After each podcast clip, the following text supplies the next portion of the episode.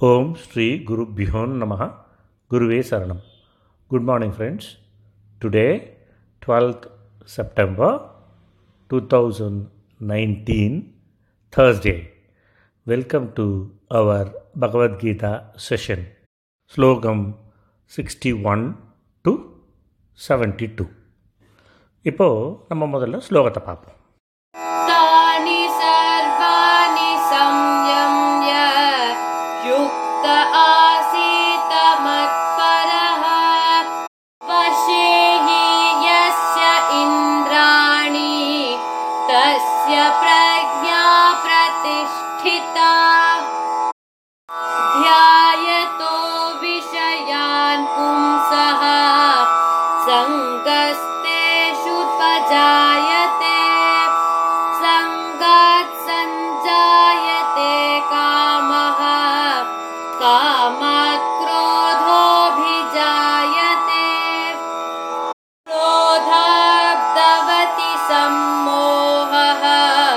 some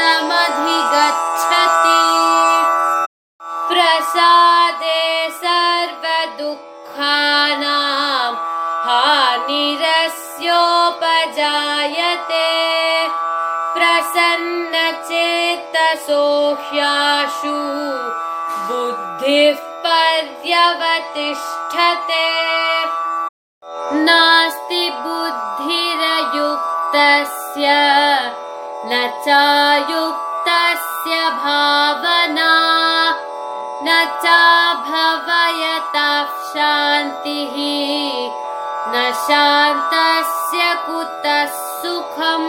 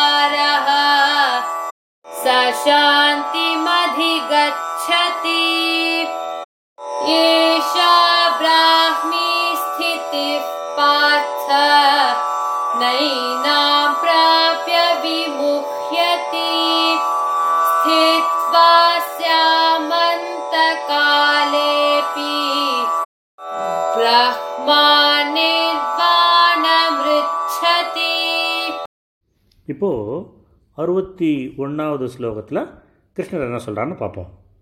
கிருஷ்ணர் சொல்கிறார் அர்ஜுனா எல்லா புலனையும் தன்னோட வசப்படுத்தி ஏகாகிர சித்தம் அதாவது ஒருமுகப்படுத்தி ஏகாகிர சித்தம் வச்சுண்டு என்னையே பரமகதியாக வச்சுட்டு இருக்கணும் அப்படி வச்சுட்டு தியானத்தில் உட்காரணும் ஏன்னா யாரோட புலன் வந்து அவனுக்கு வசப்பட்டிருக்கிறதோ அவனோட புத்தி மட்டும்தான் ஸ்திரமாக இருக்கும் அப்படின்னு சொல்கிறார் இங்கே ஏன் எல்லா புலன்களையும்னு சொல்கிறா ஏன்னா புலனில் ஏதாவது ஒன்று நம்மளுக்கு அடங்கலைன்னா கூட முன்னாடியே பார்த்துருக்கோம் இல்லையா? முன்னாடி ஸ்லோகத்துலேயே அது வந்து நம்மளை நம்மளோட எய்ம்லேருந்து இழுத்துன்னு போயிடும். நகர்த்தி விட்டுடும் நம்மளை. அதனால தான் சொல்கிறார் எல்லா புலன்களையும்னு. அப்புறம் மனசை ஒருமுகப்படுத்தி பகவானையே பரமகதியாக கொண்டுன்னு சொல்கிறார் இல்லையா? ஏன்னா புலன்கள் வசப்பட்டதுக்கு அப்புறம் கூட மனம் வசப்படாமல் இருந்ததுன்னா அது வந்து என்ன ஆகும்னா போகப் பொருளை தேடிண்டே போகிறதுக்கு சான்ஸ் இருக்குது அதனால் என்ன ஆகும்? சாதகன் வந்து அவனோட எய்மை அட்டைன் பண்ண முடியாமல் போகிறதுக்கான ஒரு காரணமாகிடும் அது இல்லையா?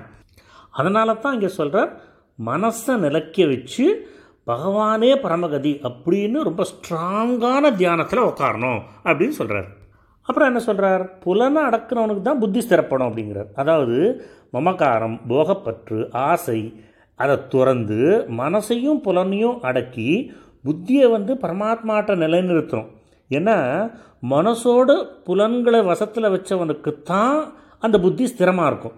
இல்லைன்னா புத்தி வந்து ஸ்திரப்படாதான். அதனால தான் அது ரெண்டுத்தையும் அடக்கி ஒரே ஃபோக்கஸ்டாக ஏகாகிர சித்தத்தோடு இதை திங்க் பண்ணு அப்படின்னு சொல்கிறார் இப்போது அறுபத்தி ரெண்டாவது ஸ்லோகத்தில் என்ன சொல்கிறான்னு பார்க்கலாம். இப்போ புலன் பொருளை வந்து சிந்திச்சுட்டே இருக்கான்னு வச்சுக்கோங்களேன் ஒருத்தன். அவனுக்கு வந்து அதில் பற்று. அந்த புல அது மேலே அந்த எது சிந்திக்கிறானோ அது மேலே பற்று வந்துடுது பற்றுலேருந்து என்ன ஆகுது ஆசை வந்துடுறது ஆசைலேருந்து என்ன ஆகுது கோபம் வருது. ஓகே ஆசைலேருந்து எப்படி கோபம் வரும்? நம்மளோட ஆசை நிராசையாகும் போது அது நிறைவேறாத போது ஆட்டோமேட்டிக்காக கோபம் வந்துடுறது அப்படின்னு சொல்கிறார் அதாவது இந்த ஷார்ட் லிவ்டு ப்ளஷர்ஸை மட்டுமே நினச்சிட்டு இருக்கிறவனுக்கு மனசு தன்வசப்படாதவனுக்கு பரமாத்மா சிந்தனை செய்யாதவனுக்கு பரமாத்மா மேலே ஒரு கைண்ட் ஆஃப் அஃபெக்ஷனோட அவர் கூட இருந்தால் எல்லாமே நம்மளுக்கு மங்களமாக தான் நடக்கும் அப்படிங்கிற திங்கிங் இல்லாதவனுக்குலாம் என்ன ஆகுமா? புலன் மூலமாக அந்த போகப்பொருள் வந்து சிந்தனையை தூண்டிகிட்டே இருக்குமா? ஸோ இது மாதிரி தூண்டிகிட்டே இருக்கிறதுனால என்ன ஆகுது? முதல்ல அந்த தூண்டுதல்னால பற்று அதாவது அந்த இது வேணும் அப்படிங்கிற அந்த வாண்ட்டுங்கிற டிசையர் வருது. அந்த வாண்ட்டுங்கிறத டிசையர் வந்ததுக்கப்புறம் என்ன ஆகுது? அந்த வாண்ட்டை நோக்கி நம்ம நகர ஆரம்பிக்கும் போது அந்த வாண்ட்டுங்கிறது கிடைக்கல அப்படிங்கும்போது என்ன ஆகுது? அது கிடைக்கலங்கிற கோபம் நம்மளுக்கு வருது. கோபத்தினால என்ன வருது? அது அடுத்த ஸ்லோகத்தில் பார்க்கலாம். அதாவது கிருஷ்ணர் சொல்கிறார் கோபத்தினால ரொம்ப அறிவின்மை ஏற்படும் அப்படிங்கிறாங்க.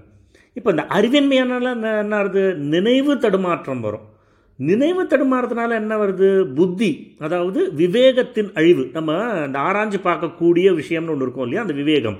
அதோட அழிவு வருகிறது இந்த விவேகம் அழிஞ்சதுனால என்ன ஆகுது? மனுஷன் வந்து தன்னிலையிலேருந்து வீழ்ச்சி அடைஞ்சிடுறாங்கிறார். இப்போது ஒன்று ஒன்றா பார்க்கலாம். மனுஷனுக்கு கோபத்தினால என்ன வருதுங்கிறார் முதல்ல? அறிவின்மை வருது. அதாவது அவன் கோபம் வந்த உடனே எதை பற்றியும் யோசிக்கிறதில்ல. அந்த எக்ஸ்ப்ரெஷன் ஆஃப் ஆங்கரை மட்டும்தான் யோசிக்கிறதுனால என்ன ஆகுது? என்ன செய்கிறோன்னு தெரியாமலே. அதோட விளைவு என்னன்னு தெரியாமலே கோபத்தை வெளிக்காட்டிடுறான். அது வந்து அறிவற்ற தன்மை இல்லையா?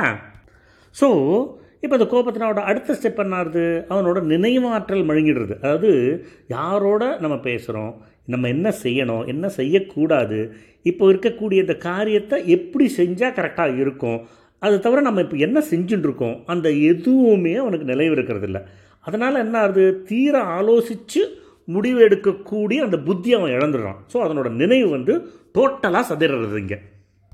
நெக்ஸ்ட் என்ன? நினைவு சதடித்துன்னா நம்ம செய்கிறது என்ன? செய்யக்கூடியது என்ன? செய்யக்கூடாதது என்னங்கிறத பற்றி நம்மளால் டிசிஷன் எடுக்க முடியாத ஒரு ஸ்டேஜில் போய் நின்றுடுறோம் அதுதான் புத்தி மழுங்கிடுறது அப்படின்னு அர்த்தம். ஸோ அப்படி புத்தி மங்கினவன் என்ன பண்ணுவான்? அவனோட நடத்தையில் கசப்பு இருக்கும் கடுமை இருக்கும் கோழைத்தனம் இருக்கும் ஹிம்சை இருக்கும் பழிவாங்குதல் இருக்கும். இயலாமை இருக்கும் மெத்தனம் இருக்கும் மூடத்தனம் இருக்கும்.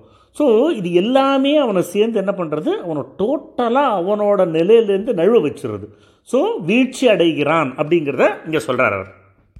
இப்போது அறுபத்தி நாலாவது ஸ்லோகத்தில் சொல்கிறார் என்ன சொல்கிறார் அர்ஜுனா தன் வசப்பட்ட மனசு வச்சிருக்கக்கூடிய சாதகன் வந்து இந்த விருப்பு வெறுப்பை விட்டுட்டு தன்னால் வசப்படுத்தியிருக்கு பற்றியா புலன்கள்? அது மூலமாக போக விஷயத்தில் சஞ்சரிச்சுட்டே கூட உள்ளத்தில் தெளிவாக இருந்துப்பான் அப்படிங்கிறார். இங்கே தன்வசப்பட்ட புலன்களை கொண்டுன்னு சொல்கிறார் பற்றியா இப்போ அது என்ன? சாதாரணமாக பார்த்தோன்னா மனுஷனோட புலன்கள் வந்து ரொம்ப சுதந்திரமானது. அது வந்து அவனுக்கு கட்டுப்பட்டவை இல்லை. ஸோ அதில் வந்து எப்போதுமே விருப்பு இருக்கும் வெறுப்பு இருக்கும்.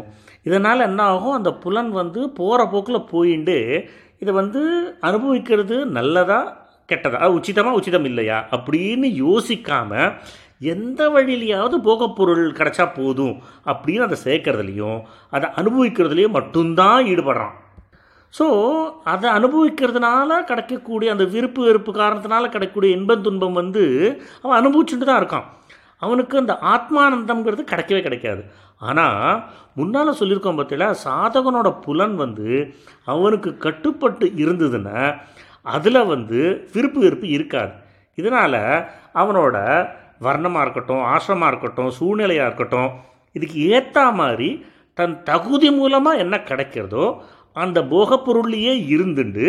ஆனால் விருப்பு வெறுப்பு இல்லாமல் சஞ்சரிக்கிறானோ. அவன் வந்து கேட்கறது பார்க்கறது குடிக்கிறது நகர்றது ஏந்திருக்கிறது உக்காடுறது இது எல்லாமே வந்து அவனோட புலன் கட்டுப்பாட்டில் இருந்துட்டே தான் செய்கிற விஷயமாகுமா. இதுக்கு தான் ஐ திங்க் அந்த லாஸ்ட் எபிசோடில் பார்த்தோம் இல்லையா? நம்ம கிருஷ்ணர் அண்ட் துர்வாசரோட கதை பார்த்தோம். அந்த மாதிரி. ஸோ இப்போ பகவானை அடையறதுக்கு பெஸ்ட் வழி என்ன? அப்படிங்கும்போது வெளிப்படையாக பொருளை துறந்துடுறதா? இல்லை புலனை அடக்குவதா? இல்லை புலன்லேருந்து விருப்ப வெறுப்பில் அகற்றுறதா? அப்படின்னு கேள்வி இருக்குது இதை பார்த்தோன்னா ஆக்சுவலி மூணுமே டெஃபினட்டாக ஹெல்ப் தான் பண்ணும். இதில் வெளிப்படையாக விஷயத்தை துறக்கிறத காட்டிலும் புலனை அடக்கிறது பெட்டர் ஏன்னா புலனை அடக்கிட்டோன்னா நேச்சுரலி விருப்பு வெறுப்புங்கிறது நம்மளை விட்டு போயிடும். இப்போது வெளிப்படையாக போகங்களை துறக்கிறதுங்கிறது டெஃபினட்டாக பகவான் அடையிறதுக்கு உதவி செய்யும். ஆனால் என்னென்னா புலன்களை அடக்காமல் விருப்பு வெறுப்புகளை நகர்த்தாமல் போக விஷயங்களை துறக்கிறது மட்டும் அப்படின்னு பார்த்தோன்னா அது டிப்பிக்கலாக திறந்தது மாதிரி ஆகாது. ஸோ அதனால் வேறு சித்தியும் நம்மளுக்கு கிடைக்காது. ஸோ போக விஷயத்தை துறக்காமல் நம்மளுக்கு வந்து புலன் அடக்க முடியாது அப்படின்லாம் கிடையாது. ஏன்னா பகவானோட பூஜை பகவானுக்கு சேவை ஜபம் விவேகம் வைராக்கியம் அப்படிங்கிற உபாயத்தினால அழகாக நம்ம புலனை அடக்கிட முடியும். ஸோ இந்த மாதிரி புலன் அடங்கினதுக்கு அப்புறம் ஈஸியாக போக விஷயத்தை திறக்கிறதுங்கிறது நடக்கக்கூடிய ஒரு காரியம். வித்தின் விசினிட்டி மாதிரி அது. நடக்க நம்மளால் பண்ண முடியும் அப்படிங்கிற ஒரு நம்பிக்கையை கொடுக்கும் அது. ஏன்னா எப்போ புலன் நம்ம வசப்பட்டுடுத்தோ அப்போது போக விஷயத்தை எப்போ துறக்கணும்னு நினைக்கிறானோ அந்த செகண்டே அவனால் திறந்துட முடியும். இப்போ அதே மாதிரி பார்த்தோன்னா புலன் அடக்கிறது வந்து பகவான் அடையிறதுக்கு நிஜமாகவே ஹெல்ப் பண்ணும் இல்லைன்னு ஆனால் அதில் இருக்கக்கூடிய அந்த விருப்பு வெறுப்பை துறக்காத வரைக்கும் துறக்காமல் ஃபார் எக்ஸாம்பிள் துறக்காமல் வெறும் புலனை மட்டுமே அடக்கிறோன்னா அது வந்து முழுமையாக போகப்பற்ற நம்மளை விட்டு நகர்த்திட்டோம் அப்படின்னு கிடையாது. ஸோ போக விஷயத்தை திறந்து அதில் இருக்கக்கூடிய விருப்பு விருப்பை நகர்த்திட்டு நம்ம வந்து பகவத் சிந்தனையோடு இருக்கிற பட்சத்தில் பகவானோட பரமபதத்தை அடையிறதுக்கான ஒரு சாதனமாக அமையும் அது அப்படின்னு சொல்கிறார் ஸோ இதெல்லாம் வந்து இப்படியும் பார்க்கலாம் நம்ம. ஃபார் எக்ஸாம்பிள் சத் சங்கம் மூலமாகவும் சாஸ்திரத்தை படிக்கிறதுனாலையும் கொஞ்சம் கொஞ்சம் ஆராய்ச்சி பண்ணுறதுனாலையும் இந்த உலகியல் விஷயங்கள் எல்லாமே அனித்தியமானவை. அதாவது ஷார்ட் ப்ளஷர் தான் அப்படின்னு புரிஞ்சுருத்துன்னா பகவானோட கிருபனாலையும் பஜனைனாலையும் தியானத்தினாலையும் இந்த விருப்பு வெறுப்புங்கிற இதெல்லாம் நம்மளை விட்டு அழிச்சிக்க முடியும் அப்படின்னு சொல்கிறார் அப்புறம் அறுபத்தி அஞ்சாவது ஸ்லோகத்தில் சொல்கிறார் பாருங்களேன். அர்ஜுனா ஒருத்தனுக்கு உள்ள தெளிவு வந்துடுத்துன்னா அவனோட எல்லா துக்கமும் அழிஞ்சு போயிடும். ஏன்னா தெளிவடைஞ்ச மனசோட இருக்கக்கூடிய கர்மயோகி வந்து ரொம்ப குவிக்காக அவனோட புத்தி எல்லா விஷயத்துலேருந்து விலகி பரமாத்மா ஒன்றிலேயே ரொம்ப ஸ்திரமாக நிலச்சி நிற்கிறதுன்னு சொல்கிறார் இப்போது தெளிவடைஞ்ச மனசுக்கு வச்சுட்டு இருக்கக்கூடிய கர்மயோகியோட புத்தி வந்து ரொம்ப குயிக்காக எல்லாத்துலேருந்தும் விலகி பரமாத்மாவிடமே இருக்குது அப்படின்னு சொல்கிறோம் இல்லையா? அது என்ன? இப்போ நம்ம உள்ளம் பரிசுத்தமாகிடுதுன்னு வச்சுக்கோங்களேன். என்ன ஆகும்? அவனோட மனசில் ஃபஸ்ட்டு வருது அமைதி. ரொம்ப டீப்பான ஒரு அமைதி வந்துடும் அப்போது அவனோட மனசு வந்து ஒரு க்ஷணம் கூட அந்த அமைதி அந்த சாந்தியான விஷயத்தை துறக்கிறதுக்கு இழக்கிறதுக்கு சம்மதிக்காது. அதனால தான் அவன் உள்ளத்தோட ஓட்டம் வந்து நாலு பக்கமும் சிதறாமல் ஒரே ஏகாங்கிர சித்தத்தோட அந்த அமைதியான அந்த சாந்தியான விஷயத்தையே விரும்புமா ஸோ இப்படி கண்ட்ரோல் பண்ணப்பட்ட புத்தியோடையும் மனசோடையும் அந்த worldly lived pleasures are very small அதெல்லாம் ஒன்றுமே கிடையாது. அனித்தியமானவைன்னு புரிஞ்சுண்ட ஒருத்தரோட அந்த சாதகனோட மனசு அவனோட நினைவில் வந்து எப்போதுமே சச்சித் ஆனந்தமயமாக இருக்கக்கூடிய ஒரே ஒரு பரமாத்மாவை தவிர வேறு எந்த ஒரு வஸ்துவும் நிலை பெற்றிருக்காது அப்படின்னு சொல்கிறார் இப்போது இங்கே அறுபத்தி ஆறாவது ஸ்லோகத்தில் என்ன சொல்கிறார் பாருங்க. மனசு புலன் இது ரெண்டுத்தையும் விற்றி கொள்ளாதவன்ட்ட புத்தி வந்து நிச்சயமாக இருக்காது. நிச்சயமாக அந்த சென்ஸ் இன்னும் ஃபேமாக இருக்காது. நிச்சயமான புத்தின்னு சொல்லுவோமே அந்த நிச்சயம் அது. ஓகே ஸோ உறுதியான புத்தி இல்லாதவனுக்கு மனசில் வந்து பாவனை இருக்காது. ஸோ அந்த மாதிரி பாவனை இல்லாதவனுக்கு அமைதி இருக்காது. ஸோ அமைதி இல்லாதவன்கிட்ட சுகம் எப்படி இருக்க முடியும் அப்படின்னு கேட்குறாரு முதல்ல இங்கே ஏன் புத்தி இருக்காதுன்னு சொல்கிறார் ஏன்னா நிலையான எண்ணங்கள் இல்லாதவனுக்கு புத்தி எப்போதுமே தடுமாறிண்டே தான் இருக்கும். அதனால தான் அவன் நம்ம செய்ய வேண்டியது என்னங்கிறத பற்றி உறுதியாக தீர்மானிக்க முடியாத ஒரு பொசிஷனில் இருப்பான். ஸோ இங்கே பாவனைனா என்ன? பரமாத்மாவோட சுரூபத்தில் புத்தியை அப்படியே நிலைநிறுத்தி வைக்கிறதுக்கு பேர் பாவனை. ஸோ புத்தி நிலையாக இல்லாதப்போ நிச்சயமாக பாவனை எப்படி இருக்கும்? பாவனை வரத்துக்கு சான்ஸே கிடையாது. இப்போ பாவனை இல்லாதவனுக்கு சாந்தி இருக்காது. ஏன் சாந்தி இருக்காது? அவனோட மனசு எப்போதுமே தடுமாறிண்டே இருக்கும். எதனால்? விருப்பு விருப்பு காமக்ரோதம் பேராசை பொறாமை. இதனால் வந்து மனசில் எப்போ பார்த்தாலும் எரிச்சலும் ஒரு அன்பிளசண்ட்டான ஃபீலிங்கும் இருந்துகிட்டே இருக்கும். ஸோ அப்படி இருக்கிறதுனால அவன் மனசில் எப்படி சாந்தி இருக்கும்? ஸோ சாந்தி இல்லாதவனுக்கு எப்படி சுகம் கிடைக்கும்? ஸோ நம்ம பீஸ்ஃபுல்லாக இருந்தால் we'll feel happy about it எப்போ பார்த்தாலும் ஒரு எரிச்சலும் ஒரு டிஸ்ப்ளஷரும் இருந்துகிட்டே இருந்ததுன்னா நம்மளால் கண்டிப்பாக சுகமே இருக்க முடியாது இல்லையா? அதுதான் இங்கே சுட்டி காட்டுறாரு இப்போது அறுபத்தி ஏழாவது ஸ்லோகம். அவர் சொல்கிறார் ஏன் நான் அதை சொல்கிறேன்னா அர்ஜுனா நீரில் இப்போ போயின்னு இருக்கு தண்ணியில் போயின்னு இருக்கிற ஓடம் இருக்குது பார்த்தியா அது வந்து காற்று வந்து என்ன ஆகும்? அடிச்சுட்டே போய் அப்படியே தள்ளிட்டு வேறு இடத்துல கொண்டு போயிடுறோம் ஸோ அந்த மாதிரி தான் இப்போது போகத்தில் இருக்கக்கூடிய புலன் வந்து எந்த ஒரு புலனோட மனசு ரொம்ப ஒட்டி இருக்கோ அந்த ஒரே புலன் அதாவது நம்மளுக்கு வசப்படாத அந்த ஒரே புலனை மட்டும் வச்சுட்டு கூட நம்மளோட புத்தியை நம்மளை விட்டு நகர்த்தி நம்மளோட திங்கிங்லேருந்து டோட்டலாக நம்ம நகர்த்தி விட்டுறது அப்படிங்கிறார். இப்போது இங்கே பார்த்தோன்னா இந்த ஓடம் தான் நம்மளோட புத்தின்னு வச்சுக்கலாம். ஓடம் போகக்கூடிய அந்த நீர்நிலை தான் நம்மளோட சம்சார பந்தம்னு வச்சுக்கலாம் இல்லையா? இங்கே தண்ணியில் நம்ம போக வேண்டிய இடத்துக்கு போயின்னு இருக்கிற அந்த போட்டை பெரிய காற்று என்ன பண்ணும்? இந்த பக்கமும் அந்த பக்கமும் ஆட்டி போகிற வழியிலேருந்து திசையை டோட்டலாக திருப்பிடுறது. இல்லைன்னா என்ன பண்ணுறது பெரிய அலையை க்ரியேட் பண்ணி அதில் முழுகடிச்சிடுறது. இது என்ன பண்ணுவான்னா திறமையான ஓடக்காரனாக தான் என்ன பண்ணுவான்? காற்றோட போக்குக்கு ஏற்ற மாதிரி தன்னோட ஓடத்தை மாற்றி மாற்றி மாற்றி நகர்த்தி நகர்த்தி கொண்டு போய் காற்றை தனக்கு சாது அனுகூலமாக்கிண்டு அதுக்கு ஏற்ற மாதிரி போயிட்டு கடைசியில் போய் வேண்டியது போக வேண்டிய இடத்துக்கு போய் சேருவான் இல்லையா? அந்த மாதிரி தான் மனசும் புலனும் வசப்படாதவன் தன்னோட புத்தியை வந்து பரமாத்மாட்ட ரொம்ப நிலைநிறுத்தி பண்ணணும் அப்படின்னு நினச்சா கூட அவனோட புலன் வந்து மனசை இழுத்துண்டு புத்தியை வந்து காற்று மாதிரி தட்டி தட்டி தட்டி எங்கெங்கெல்லாம் அலக்கழிக்க முடியுமோ அவ்வளோ தூரம் அலக்கழித்து பரமாத்மாட்டையும் ரொம்ப தூரம் நகர்த்தி கொண்டு போய் சேர்த்துருமா நம்மளை. ஆனால் இதே இது மனசும் புலனும் வசப்பட்ட ஒருத்தன்ட்ட இந்த மாதிரி ஒரு இது நடக்கிறது புலனை தூண்டக்கூடிய ஒரு விஷயம் நடக்கிறதுன்னா அதை வந்து அவனை தடுமாற வைக்காது. புத்தி வந்து எப்போதுமே ஸ்டேபிளாக இருந்துட்டு அவனை எந்த வழிக்கு கொண்டு போகணுமோ அந்த வழிக்கு கரெக்டாக டைரக்ட் பண்ணும். இன்ஃபேக்ட் இதுலேயே சொல்லியிருப்பா என்னதுன்னா எல்லா புலனும் சேர்ந்து ஒருத்தனை பிடிச்சி இழுத்துதுன்னா பயங்கரமாக தடுமாறுவான். அது எல்லா புலன் கூட வேண்டாம் ஒரு லெவலில் ஒரே ஒரு புலன் அந்த புலன் பொருள் அந்த போகம் அது மட்டும் நம்மளை பிடிச்சிட்டா கூட இப்போ நம்ம ஓடம் எப்படி காற்றுல கவுந்ததோ அந்த மாதிரி நம்மளை அலக்கழிச்சிரும். ஒரே ஒரு விஷயம் போதும் நம்மளை அலக்கழிக்கிறதுக்கு நம்மளோட ஸ்திரபுத்தியை உடைக்கிறதுக்கு அப்படின்னு சொல்கிறார் இப்போ அறுபத்தி எட்டாவது ஸ்லோகத்தில் சொல்கிறார் அதனால தான் அர்ஜுனா நான் சொல்கிறேன் தெரிஞ்சுக்கோ எந்த மனுஷனோட புலன் வந்து புலனுக்குரிய போகப் பொருள்லேருந்து எல்லா விதத்துலேயும் மீட்கப்பட்டுடுத்துன்னா அவனோட புத்தி ஸ்திரமாறுது அப்படிங்கிறத சொல்கிறார் இப்போது புலனுக்குரிய போகப் பொருள்லேருந்து மீட்கப்படுறது அப்படின்னு என்ன? ஃபார் எக்ஸாம்பிள் இப்போ காது கண் அப்படிங்கிற புலன்லாம் இருக்கு இல்லையா? அது வந்து காது எப்படி கேட்குறது கண் எப்படி பார்க்கறது அப்படிங்கிறதெல்லாம் வந்து தடையில்லாமல் அதை செஞ்சுட்டே தான் இருக்கும். ஏன்னா அது வந்து இயற்கை. அவன் வந்து அனாதி காலமாக ஜீவன் படைக்கப்பட்ட காலத்திலேருந்து இந்த புலன் மூலம் இந்த பார்க்குறதோ இல்லை கேட்குறதோ அப்படிங்கிற அனுபவிக்கிறதுங்கிறது வந்து தொன்று தொட்டு இருந்துகிட்டே தான் இருக்குது அது வந்து அதோட செயல்பாடாக இருக்குது இல்லையா? ஸோ இந்த செயல்பாடை அறவே தடுத்து நிறுத்துவது. தடுத்து நிறுத்தி போகங்களில் ஈடுபடுற அதோட ஸ்வபாவத்தை மாற்றுறது அது மட்டும் இல்லாமல் அதுக்கு டோட்டலாக ருசியே இல்லாமல் செய்யறது. அப்படிங்கிறது தான் புலனை வந்து போகப்பொருள்லேருந்து எல்லா வகத்துலேயும் மீட்டுறது அப்படின்னு அர்த்தமாக அது பேசிக்கலி புலனை வசப்படுத்திட்டோன்னா அந்த தியான காலத்தில் அவனோட புலனால் சே புலனோட செயல்களெல்லாம் வந்து ஒன்றுமே இல்லாமல் திறந்துட முடியறது இல்லையா? ஸோ எந்த ஒரு புலனாலையும் எவ்வளோ ஒரு நுட்பமான போகமாக இருந்தால் கூட அதை வந்து மனசில் சஞ்சலத்தை உண்டு பண்ணாத அளவுக்கு ட்ரெயின் பண்ணிட்டுறான் அப்போ என்ன ஆகுது? அவனோட மனசு வந்து அவன் தியானித்த பகவத் சுரூபமாகவே மாறிடுறது.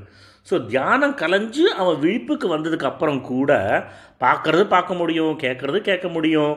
அந்த புலனோட செய்கை எல்லாம் செஞ்சால் கூட அது செய்யறதெல்லாம் அவனுக்கு ஒரு வந்து ஒரு பற்று கொடுக்காது. ஒரு எல்லை வரை அது எது தகுதி எது எது வரைக்கும் ஒரு லிமிட் இருக்கோ அந்த லிமிட் வரைக்கும் அந்த புலன் ஏற்றுக்கும் அது தாண்டி போகிறதெல்லாம் வந்து அவனை அஃபெக்டே பண்ணாது.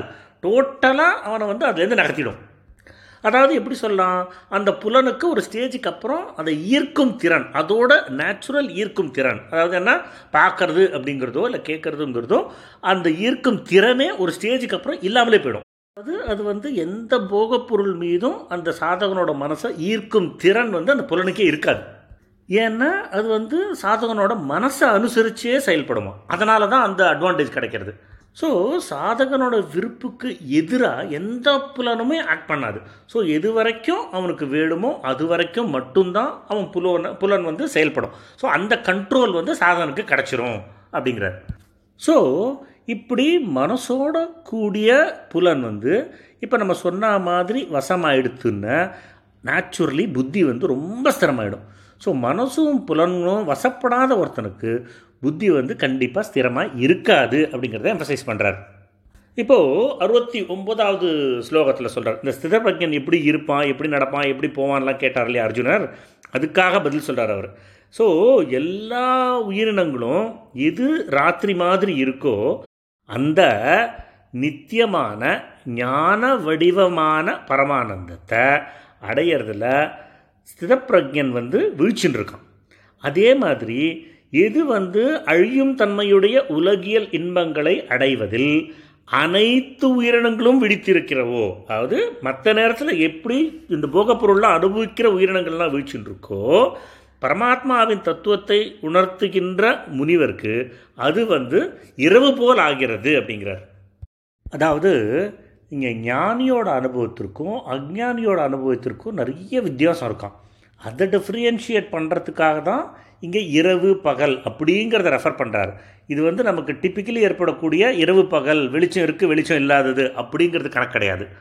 இப்போது அனாதியாக ஏற்பட்ட அஜ்ஞானம் என்ன பண்ணுறது மனக்கண்ணில் விஞ்ஞானம் விவேகம் அப்படிங்கிற பிரகாசத்திறனை வந்து மறைச்சி விடுறதான் ஆனால் பரமாத்மானுபவம் அப்படிங்கிற சூரியன் வந்துருத்துன்னா பரமசாந்தியும் நித்தியமான ஆனந்தமும் நேரடியாக அனுபவிக்கிறதுக்கு கிடைக்கிறது.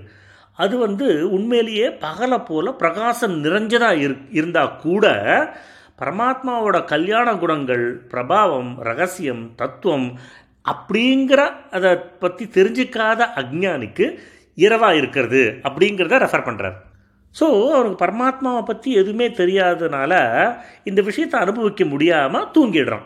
ஸோ இந்த பரம அனுபவங்கிறது வந்து எல்லா சாதாரண பிராணிகளுக்கும் இரவாக இருக்கும் அப்படிங்கிற மாதிரி சொல்கிறார் ஆனால் இந்த பரம அனுபவத்தை அடைஞ்சவனுக்கு வந்து இந்த இரவு வந்து பகல் போல் அறை மாறுறதான் அது என்னென்னா சிதப்பிரஜனான புருஷன் வந்து பரமாத்மாவோட ஸ்வரூபத்தை நேரில் அனுபவித்து அதுலேயே நிலச்சிடுறான்.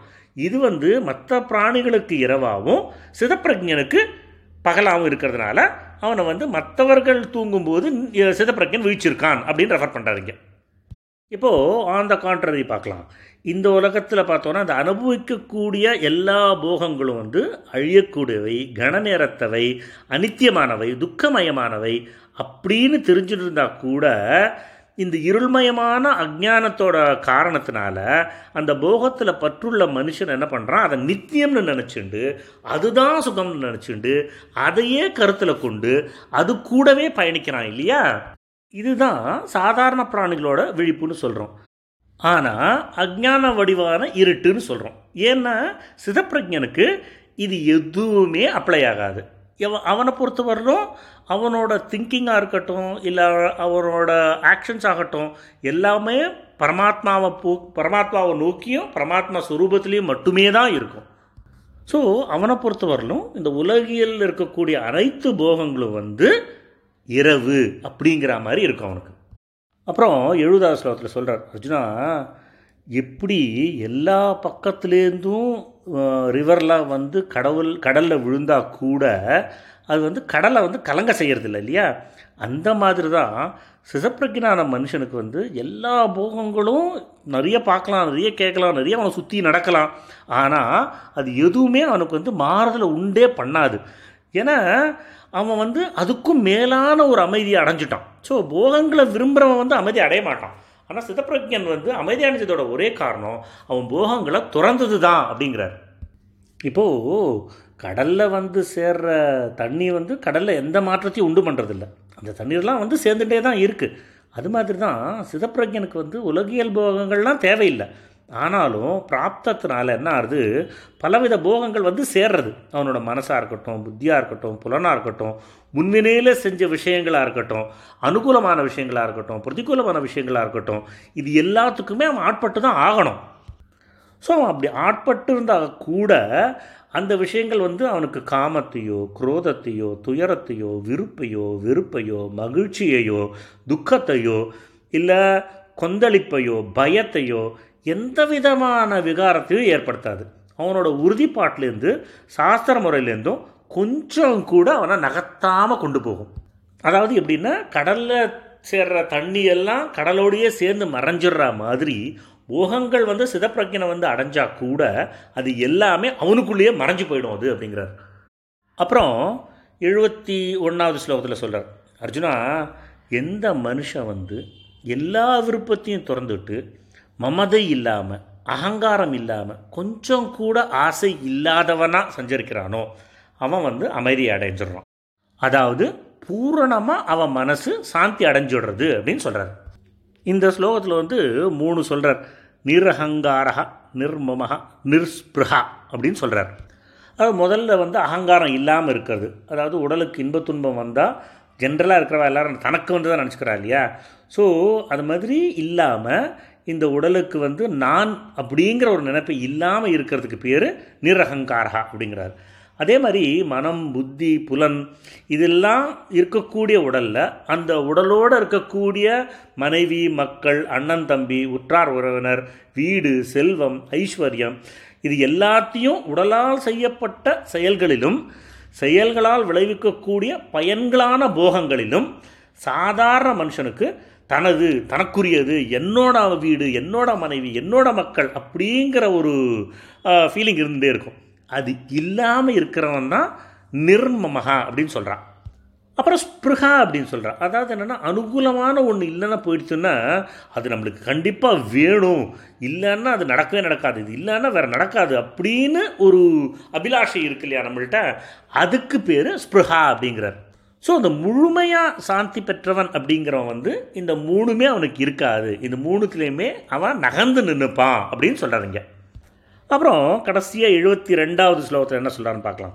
அர்ஜுனா இதுதான் பிரம்மச்ச அடந் பிரம்மத்தை அடைந்தவனோட நிலை இல்லையா? இதை அடைஞ்சதுக்கப்புறம் யோகி வந்து எப்போதுமே மோகமடைவதில்லை. அதுக்கப்புறமா உயிர் பிரிய நேரத்தில் கூட இந்த பிரம்ம நிலையிலேயே இருந்து பிரம்மானந்தத்தை அடைகிறான் அப்படின்னு சொல்கிறார் அதாவது இங்கே அந்த மோகம் அடைவதில்லைன்னு சொல்கிறார்ல அப்படின்னா என்ன? அதாவது பிரம்மன்னா என்ன? ஈஸ்வரன் யார்? பிரபஞ்சம்னா இது மாயைன்னா என்ன? இதுக்குள்ள இது எல்லாத்துக்கும் என்ன சம்மந்தம் இருக்குது நான் யார்? எங்கேருந்து வந்தேன்? நான் செய்ய வேண்டியது என்ன? நான் என்ன செஞ்சுட்டு இருக்கேன் அப்படிங்கிற விஷயங்களை பற்றினா உண்மையான அறிவு இல்லாமல் இருக்கிறது தான் மோகம்.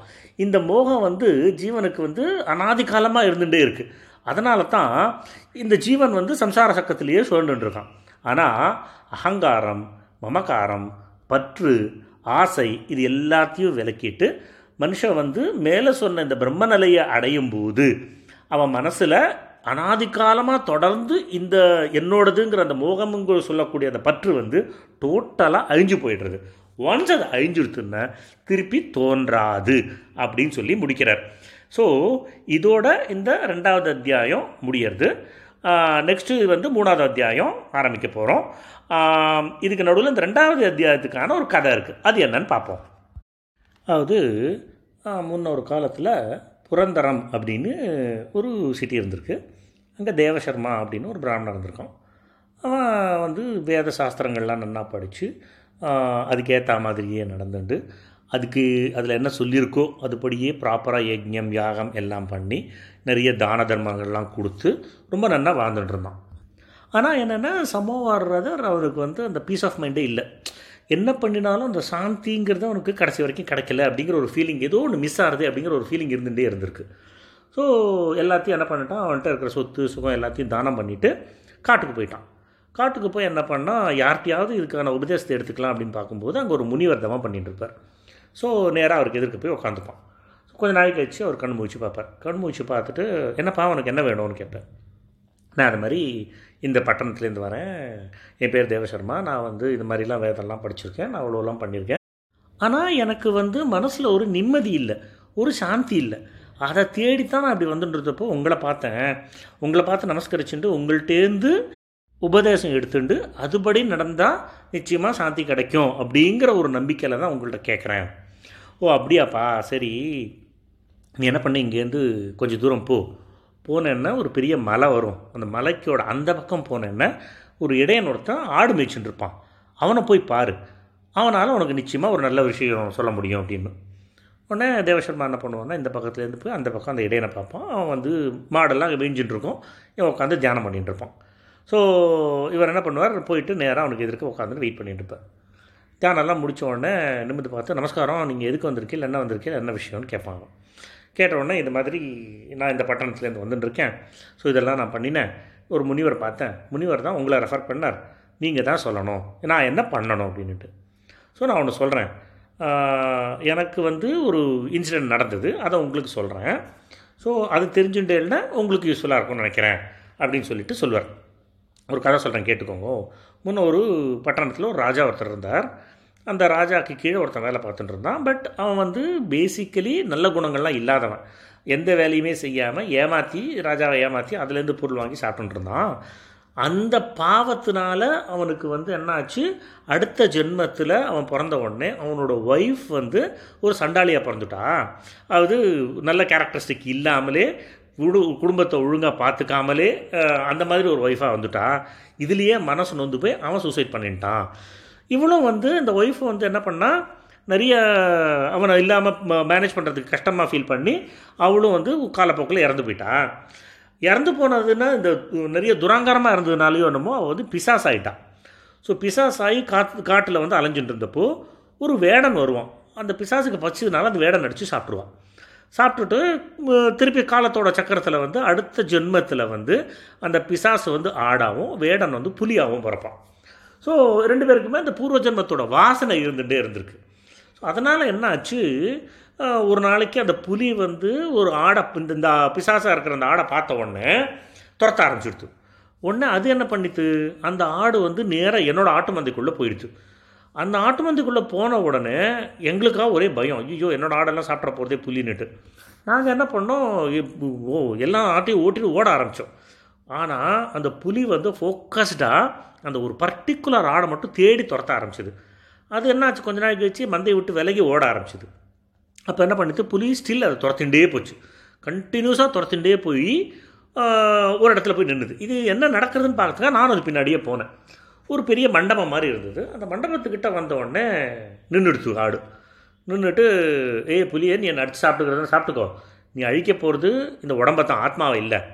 ஸோ அதனால் அதை பற்றி எனக்கு கவலை இல்லை அப்படின்னு சொல்லிடுது உடனே புலி சொல்லித்து நான் வந்து பசிக்காக தான் பண்ணியிருப்பேன். ஆனால் உன்னை வந்து போன ஜென்மத்தோட வாசனை இருந்ததுனால பழி வாங்குறதுக்கு தான் பண்ணினேன். பழி வாங்குறதுக்கு தான் உன்னை துரத்துனேன். ஸோ நான் அழிக்க போகிறதும் உன்னோட உடம்பத்தான தவிர உன்னோட ஆத்மாவை இல்லைங்கிறது என்னாலையும் புரிஞ்சுக்க முடியறது. அதனால் நான் உன்னை கொல்றதுல இஷ்டம் இல்லை எனக்கு. நீ கிளம்பி போயிடு அப்படின்னு சொல்லிட்டு. உடனே ரெண்டு பேருக்குமே டவுட் வந்துடும் யாருக்கு? புலிக்கும் ஆடுக்குமே. ஏன் நம்மளுக்கு மனசு வந்து திடீர்னு இப்படி மாறிச்சு? அப்படின்னுட்டு. உடனே ஆடு சொல்லும். இது வேறு நம்மளை துரத்திட்டு என்னோட இந்த ஆட்டுக்காரன் வந்திருக்காங்களா அவனை கேட்கலான்ட்டு. ரெண்டுமே என்கிட்ட வந்ததுங்க.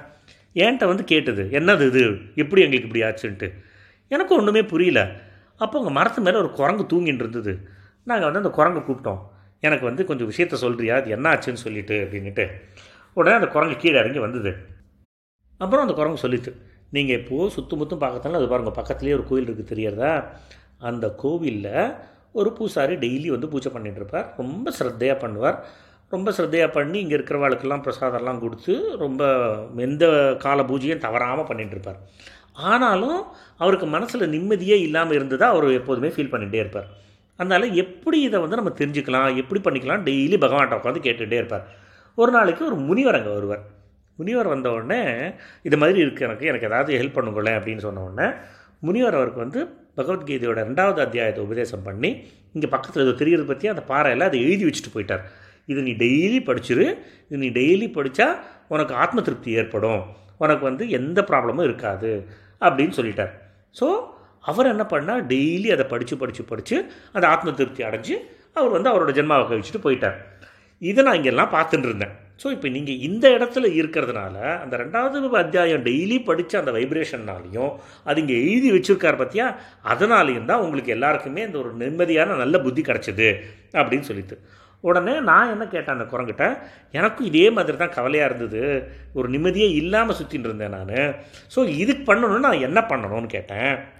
உடனே குரங்கு சொல்லிட்டு நீ அந்த பூசாரி இது பண்ண மாதிரி ஒரு ஆச்சாரியன்ட்ட போய் ரெண்டாவது இது கற்றுக்கோ ரெண்டாவது அத்தியாயம் கற்றுக்கோ கற்றுண்டு அதை டெய்லி பாராயணம் பண்ணி வந்தான்னா உனக்கும் மனசு முழுக்க நிம்மதி இருக்கும்னு சொன்னான். ஸோ அதுபடி தான் நான் வந்து ஒரு ஆச்சாரியனை பிடிச்சிண்டு அவர் மூலமாக கற்றுண்டேன் ஸோ இப்போ நீ என்ன பண்ணுற ஒரு ஆச்சாரியனை பிடிச்சிண்டு ரெண்டாவது அத்தியாயம் வந்து பாராயணம் பண்ணேன்னா நீயும் என்ன மாதிரி பரமானந்தமயமான அந்த சாந்தியை பெறுவ. ஸோ ரெண்டாவது அத்தியாயத்தை பாராயணம் பண்ணு. போய் ஒரு குருவை ஆசிரியச்சுண்டு அது மூலமாக பண்ணு அப்படின்னு அட்வைஸ் பண்ணாராம். ஸோ ரெண்டாவது அத்தியாயத்துக்கு இப்படி ஒரு பெருமை இருக்கிறதா ஒரு கதை இருக்குது ஸோ ரெண்டாவது அத்தியாயம் இங்கே முடியறது. அப்புறம் நம்ம மூணாவது அத்தியாயத்தில் பார்ப்போம் have a wonderful day thank you bye bye